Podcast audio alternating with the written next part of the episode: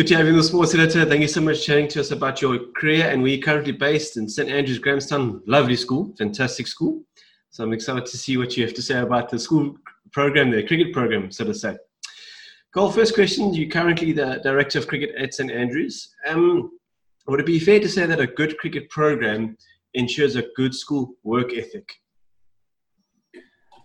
Yeah, I think cricket by nature, obviously, that's it's a long-term game, and it teaches us a lot of things in terms of life. So I think like patience, endurance, obviously perseverance, and all the rest. So, and also I understand that you know it is a bit of a longer you know sport played and does is time consuming, but at the same time, you know, with the boys boarding school, boys need to be occupied. Mm. So mm. yeah, it is a little bit of a sell in terms of cricket. So you've got to try and have the balance between time cricket and 2020 cricket. But I do believe there's enough um, sort of gears and enough energy behind cricket. It's not like it's, you know, the guys come to St Andrews and, and, and avoid the game. I think, you know, there, there, are enough, there are enough players and talent for us to work with.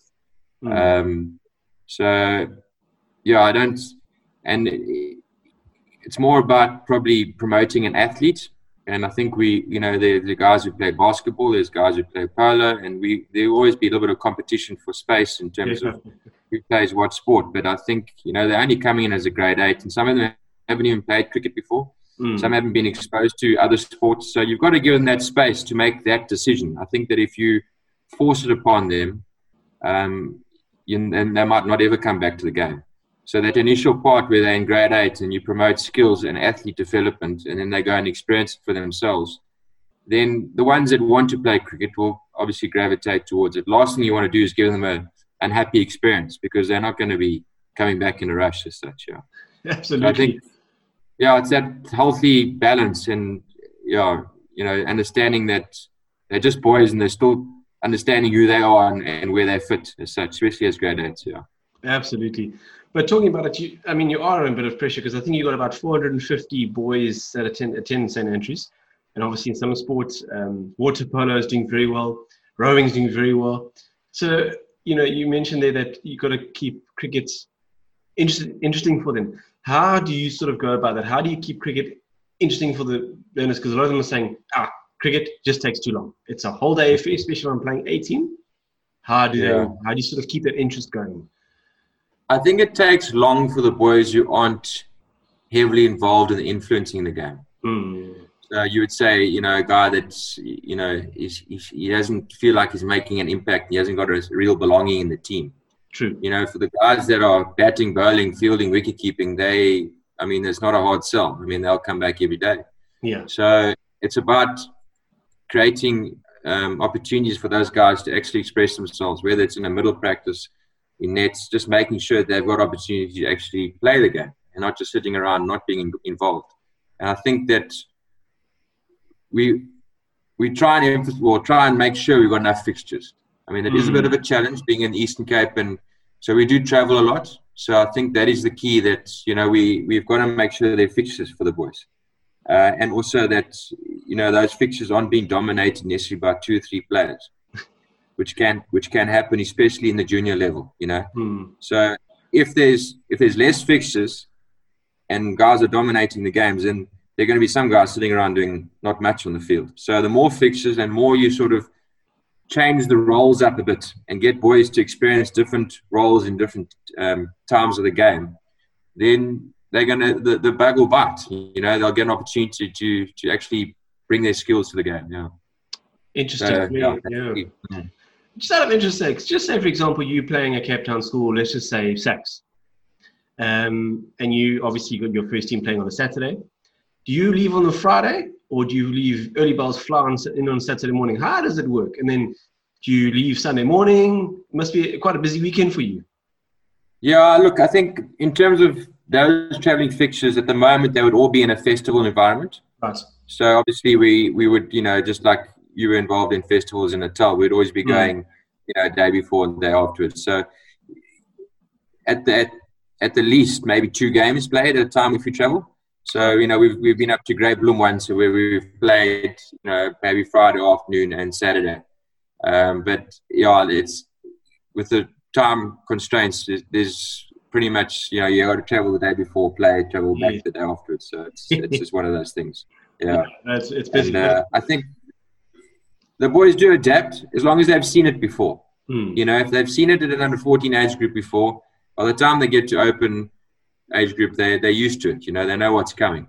It's yeah. obviously just that getting them into it as a junior. Um, and yeah, it's it's probably the I think that the changing of format is probably more trickier than the, the traveling. So in other words, if you're changing for boys switching from a 2020 game to a time game, yes. um, that might be difficult for them to adjust to. But it's also a good good lesson. It's not not the end of the world. You know, it's it's a good way for them to learn. Yeah. Absolutely, absolutely. so, Carl, going back again to um, the number of players that you have at your exposure, exposure, um, is it part and parcel of you going to be utterly focused on your attention to details of honing in on the skills of those learners. So, you know, like again, your numbers are so much to deal with. It's mm. part of your job, so to say, to say, right, we've got to maximize what we have here to get the most out of the. Is that what contributes to a successful program?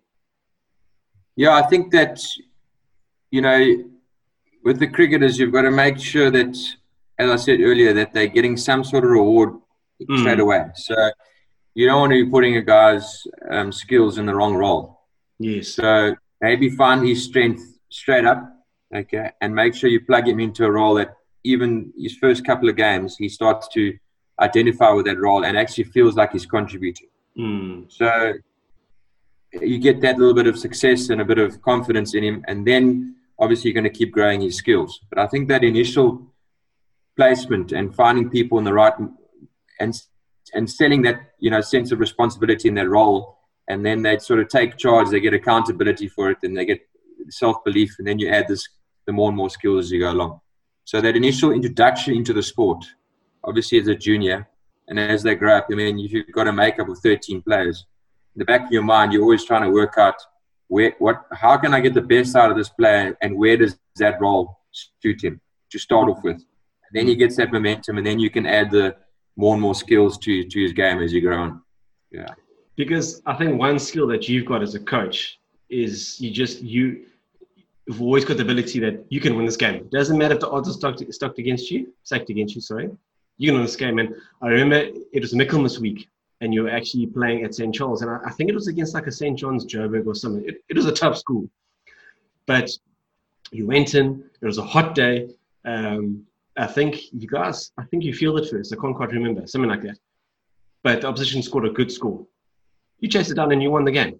but it was what amazed me, Carl, is your mindset. Like, it doesn't matter who we're playing against. We're just going to get these little things right, and we're going to win the game. Is that mm. what what do you consider one of your strengths as a coach? You mm. positive. You're going to make the most of the situation, and you guys can get a result here. It doesn't matter who you're playing against.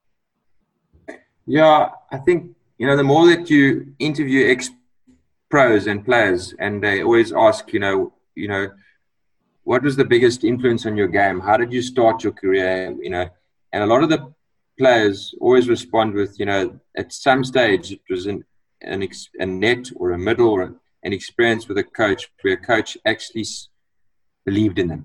Mm. You know, there was this this this utter belief that that you can do this, or and and not necessarily you know having a a loaded question just you know there's a role and i believe that you can you can fulfill mm. this hmm. role and just asking a couple of questions of players as to you know where they fit in and just selling that that confidence and belief so i think when you when i'm on the side of the field i i genuinely believe that the players can do it yes. and i think that's what the players need to see you know because they don't want to look up and see something that that there's no belief there, you know. So, mm. and the more you grow that culture, you know, and the more that mm. you know the senior players stem in behind that, then yeah, funny enough, things do sometimes work out for you. No, uh, not always. yeah, mm. that's that's yeah. I think it's just that un- underlying belief that, that that they can do it. Yeah. Mm. Well, culture is key, like you said, and I think you've, you've mm. developed a great one there. You really, really have. But Carl, I just want to touch on, on your career briefly. Um, and you were, you were very disciplined as a player, from what I can pick up. Everything was kept on the ground. Because, I mean, you hit about, what, 725 fours? and not as many sixes. um, you would you classify yourself as a worker of the ball, played into space, kept your cool, trying to manipulate the ball as well as you could? Yeah, I think that was. I mean, in hindsight, you know, when we started out, sure, in the sort of late '90s and that sort of thing, uh, even early '90s, you know, there wasn't international cricket, so it was it was all around um, sort of Castle Currie Cup, and uh, you know, so our, our, Test cricket was was provincial cricket, mm. um, and before we came to the '92 World Cup, it was the Currie Cup was a, um, you know it was it was a massive competition.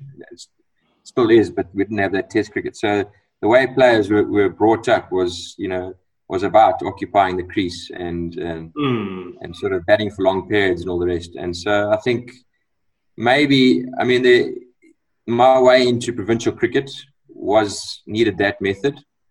So you know when we were starting out at Eastern Province Cricket, there was quite a formidable batting lineup. Yes. So my way into the team was not necessarily going to be a, a middle order um, batter at that stage. It was always going to be trying to sneak in up the order where there was a hole. So yeah, and I think you know my coach at that stage was Colin Bland, uh, and obviously Kepler was involved. Kepler Wessels at that stage. So that was the role they wanted me to play. So like I was saying earlier on, you know, if someone, you know, if that's your way in, then you're going to go for it. Yes. But then on another aspect that you know I went to the National Academy for a couple of months or six months, uh, and Hylton Ackerman was the coach. And there was a period there where um, he actually then sold a different role to me. He wanted to, obviously me to to express myself, and they sort of used me up front just to smash it. And there were one that's, there were some days where it came off, and there were there were some days it wasn't. So to answer your question, I think um, innately, sort of my my approach is to wear down a bowler. Mm. But in hindsight, I, you know, the, the Hylton Ackerman trying to get me to express myself a bit more, I, I, I wish that I had found that balance a bit more ah, between being, yeah.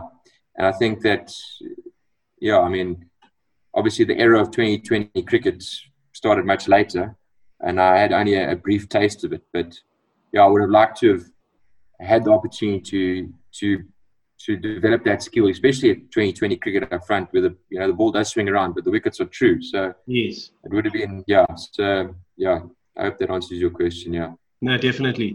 2020 cricket. That's always an interesting conversation because we've been chatting about the RPL and all of that. Um, do you think there's there's space for it at, at school level in terms of like a nice 2020 league gets the guys more excited about the game? Do you do you guys partake in one at all? Yeah, I think hundred percent. I think the the as I said earlier, the right balance. I think the boys have to be exposed to it. Um, you know, the strike rotation as a as a batter and learning to bowl at the death as a bowler is, is such an important skill. And 2020 cricket asks asks that of you all the time. So hmm. yeah, I definitely think that there's a there's a space for it, and you know that that sort of there's the, the requirement of 2020 cricket says you need to think on your feet and need to make a decision quickly and it's a good another good skill so hmm. yeah we definitely wherever we can fit it in we do it and we obviously at festivals and that there is 2020 cricket and um, yeah so we, we, we don't shy away from it um, so no, absolutely i think that's there's definitely a, a learning in it for the boys definitely yeah and i think that's critical because you know as, as nicely as i can put this some coaches would want to play 2020 cricket just to get the game out the way. Yet, like you're saying, there's so much to learn from cricket about this actual format.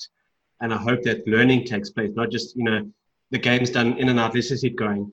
That's wrong approach. Like you said, the children pick up on that. The kids pick up on that. That, oh, well, we're just getting in and out here, so what's fun about cricket? So it's, it's a, you've said something very interesting there. They've got to learn from it. Those skills those are transferable. I mean, if you've got a guy that gets stuck in the in the 60s in a time game because he can't get off strike. Um, and he gets out playing a rash shot and he loses out the opportunity of getting 100. Now, that, that period where he's on 60, learning to rotate the strike can be learnt in 2020 cricket. Mm. So now he, he gains that skill because he has to do it in 2020 cricket. Next time he gets on 60 in a time game and gets knocked down or buckled down, he can rotate strike. So 100%, yeah. Mm, interesting, interesting. going to go back to your career um, briefly. And you spent a lot of your time with Eastern Province and, and the Warriors. Um, was it a place where you felt, you know, that's where the most I got out of my career?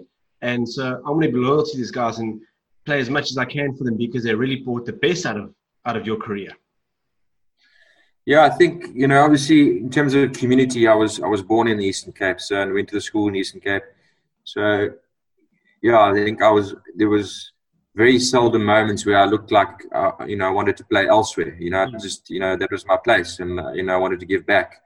Um, but in terms of batting, I think that the, the actual skill of batting, I think, you know, locally is quite tough because of the con- you know you, the wickets are slow so whether that suited me, I'm not sure. You know, uh, pace onto the ball and playing up north. Um, you know, I, I, enjoyed playing at places um, like even, yeah, I mean, Free State. I enjoyed places. Maybe not sure why, but KZN's wicket. I mean, it just seemed to be a lot quicker than St George's. Mm. So where the ball was coming on, um, you know, it could have been better for me as, as a batsman. But uh, yeah, I think that sense of belonging and that sense of community, and, and obviously playing for your province, you know, it doesn't doesn't leave easily. Yeah. Yeah. No, for sure. Uh, yeah. Mm. And Carl, you touched on that. You went to the the cricket academy, the South African academy, and you played a few games, you know, for the SA Invitation Eleven. Um, that that idea, do you think it's is it a good thing? Is it still growing in the country? Um, and would it always be necessary for warm up games? Um, or this is probably a random question, does it toy with players' emotions in the sense that here I am, I'm in the SA Academy, Invitation 11, but then, you know, what, what's the progress from there? Unless you really get called to, up to the Proteas. Is it a mm. tough, tough question to ask? Is there place for the Invitational 11? Yeah, I think there, there definitely is. You know, it's like even in schoolboy cricket, you know, this time of the year, you you've got quite a, you've got a few grade 12s playing still. But mm. you'll you'll find that odd opportunity just to blood an under 15 player and that sort of thing. So it's not necessarily to see how he performs. It's just to get him comfortable with the situation. So I think even in the games you're talking about now, it's not so much that this is your game. You need to make 100 so you can play for South Africa next week. It's about you've played for one team for so long. Now you need to go and now meet a new group of players, maybe a different role, and it's not as comfortable. So it's it's about almost creating those little moments of, you know, a step up, yes, and then finding your feet in that environment, and then you'll get another one. And eventually, it's not always immediate that a player just jumps to that. You might need two or three invitation games, you know, before you start to see that sense of, okay, I can play at this level. So I think there's definitely a need in terms of transitioning players through the pipeline, 100%. Yeah. Yeah, because I've, I've been quite a st- strongly opinionated about South African A side that they should be playing more games. Um, yes. That's just my yeah. opinion. I really feel that, mm. that as a country they need to be playing more games, not once a year. I think that's crazy. yeah, I mean, also the players you play against, if you play against some international teams who are warming up for a series, I mean, I remember all those games we played, you know, the West Indies or, or Sri Lanka or England or something. I mean, we at the end, it was the end of one season. We got we a, a team was picked and we played um, England A at, at Newlands. I mean, they had there was Flintoff in there, there was Harmison, you sure. know, yeah. So it, and you never forget those games. So mm. Mm. yeah, yeah. I mean, it's it's always that warm up game for a test team. You know, yeah. I think there's definitely a need for it. Yeah. No, absolutely. It's always. I know it's it's not like I say this respectfully, not almost the same as playing for the Proteas, but you just know you just got to keep persisting because you're there. You know, you're playing for SA, just keep going, and that's a nice, mm. like a carrot, just keep going. But that's again, that's my opinion. Yeah, yeah. No, it, it, almost needs to, yeah, it might be reinvented, but it needs to be, yeah, the the, the integrity and all the the stature of it needs to be held. You know, yeah. you can't lose the, the the stature of those those games. Yeah. Absolutely, absolutely. But going back to your your, your jumbos days, um, did you enjoy the competitiveness? And and there was no uh, room or lack of intensity during those Currie Cup games. Those games were tough, weren't they, Carl? No, absolutely. They were just awesome. I mean, the yeah, again, the Eastern Province, the jumbos, the you know, whether you, it's again that sort of pipeline and that sort of line of heritage that you got to look after and that competition. Yeah, and also we had guys like you know overseas pros like Eldine Baptiste around, and it was just yeah. I mean, Dave Callaghan was there, and obviously Mark Rushmere, and there was just you know a line of, of cricketers, and you, you you know you had this sense of duty just to uphold the mm. competition, and yeah, so yeah, it was just awesome cricket. Yeah, there was always a, a battle out there, and you know we all loved it. Awesome. Yeah. Yeah. Well, I believe our local cricket's going to be starting soon. Second of November, I believe, is the first four-day franchise. All right. Okay. good to see some cricket happening. Very, very good. yeah. No, we need it. We need it. Unfortunately, shrouded in, in some negative stuff, but let's not dwell on that too much. Let's be grateful yeah. it's happening. So it's hundred percent, hundred percent. Carl, you were also given some leadership during your career, um, and that's something that you also brought in, into the cricket's setup at um, St Andrews in the sense that you want the guys to take leadership roles. So if I'm opening the bowling, I'm opening the batting, I'm the keeper, though you've got your captain for each side, you also want the players to take responsibility. Is that also a critical part of your, your planning? Yeah, I think that that's the only way that learning, you know, takes place. You know, if you, I think, you know, with the recent courses and exposure that we've had, is that you know, leadership is, is it can't be all top down. You know, so nowadays kids are I have the opportunity to gain so much knowledge on their own. I mean, it's all at our fingertips with with, mm. with the internet and cell phones mm. and all the hmm. rest. So, one, if you keep spoon feeding and keep giving the, the plans and the strategies, well, that's what they're going to keep relying on. So I think that as soon as you give the players enough space um, to actually take ownership of their own learning, um, they learn a lot quicker. And I think it goes in a lot deeper. So mm. it's all about making sure that they are doing some reflection and planning before they practice and they, and they play their matches. So uh, initially, you might, as a coach, feel a bit frustrated, but after three or four weeks, the guys start coming to you with their plans. And because it's theirs, they take ownership of it mm. and they actually value it. Whereas if it's if it's if it's the coach's plan all the time, yeah, it's you doing all the the nagging, I say, you know. Mm. So that's the way the the model's changed a bit, and that's the way leadership. You know, if the guys are leading themselves, it's much easier. Absolutely, absolutely. But Carl, I know this might be a hard one to answer, but I'm sure there's one or two fixtures that you you love coming up against and looking forward to on the Saturday. Is there any school that you really enjoy playing against, or you just take each fixture as it comes?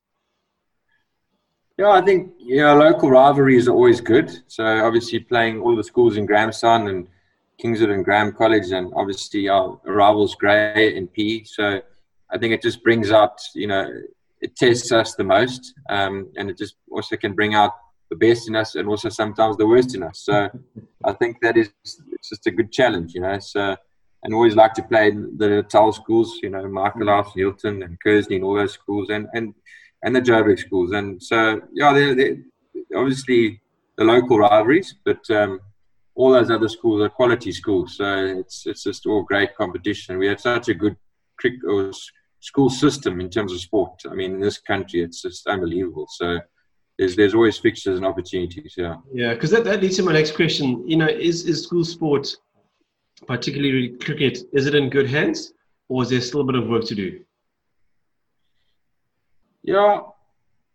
I mean, I know uh, we obviously got to know a lot of the coaches around the school, you know, environment, and for, I mean, the guys are quality masters and quality coaches, you know. So, I think our school system and you know the fixtures don't stop the festivals don't stop. So things are always happening at, at, school at school level. So yeah, I don't I don't think I mean obviously we'll keep they'll keep looking at it and keep refreshing it, but I think there's definitely enough talent within the country that leaves school. There's no doubt about that. Yeah. Yeah. I mean, we don't seem to, Yeah. Yeah. Unfortunately, Michaelmas week didn't happen. Were you quite keen yeah. on that week? How, how was your first side looking? Because you would have perhaps taken a few youngsters to the, the, the festival this year? Yeah, we had a good ter- first term, and um, there were some players that, you know, even just as matrics, had started to blossom a bit later on in their career. So we would have been at Zimbabwe before Michaelmas Creek. We Right. go there in the September holiday. So yeah, I mean, guys were obviously very disappointed. Um, but I think, yeah, they were always hanging on that maybe things might change. But obviously, through a rugby season without playing one match, I think the hmm. boys sort of started to accept things that you know weren't going to be hmm. so a bit disappointing. But yeah, Yeah, well, I'm, I'm sure you're raring to go next year, Carl. I'm sure you've got lots of plans in place. uh, you, you're going to be as soon as we meticulous. Yeah, uh, as soon as we can get back on that road, uh, absolutely, yeah, Yeah, 100%. excellent.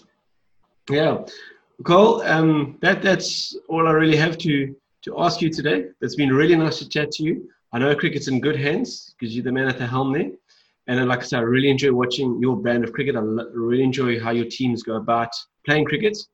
Always up for a challenge, and I think that that's excellent. It's going to go a long way, very long way. Teaches them about life, like you said. So it's, it's good. Hundred percent. Yeah. Thanks, Ryan. I appreciate it. Yeah. Yeah. And uh, good luck with your, yeah, your your page. Yeah. Yeah. Thanks very much. Yeah. Good. thank you. I appreciate your time. I know you're a busy man, so thank you. Much appreciated, Carl. All the best in Cape Town. Have a good one. And when you when you let me know. If you're playing cricket here next year, please let me know. Definitely like to catch up. 100%. Good. Go well, All the best, everyone. cheers, man. Cheers, eh? Bye bye. Bye.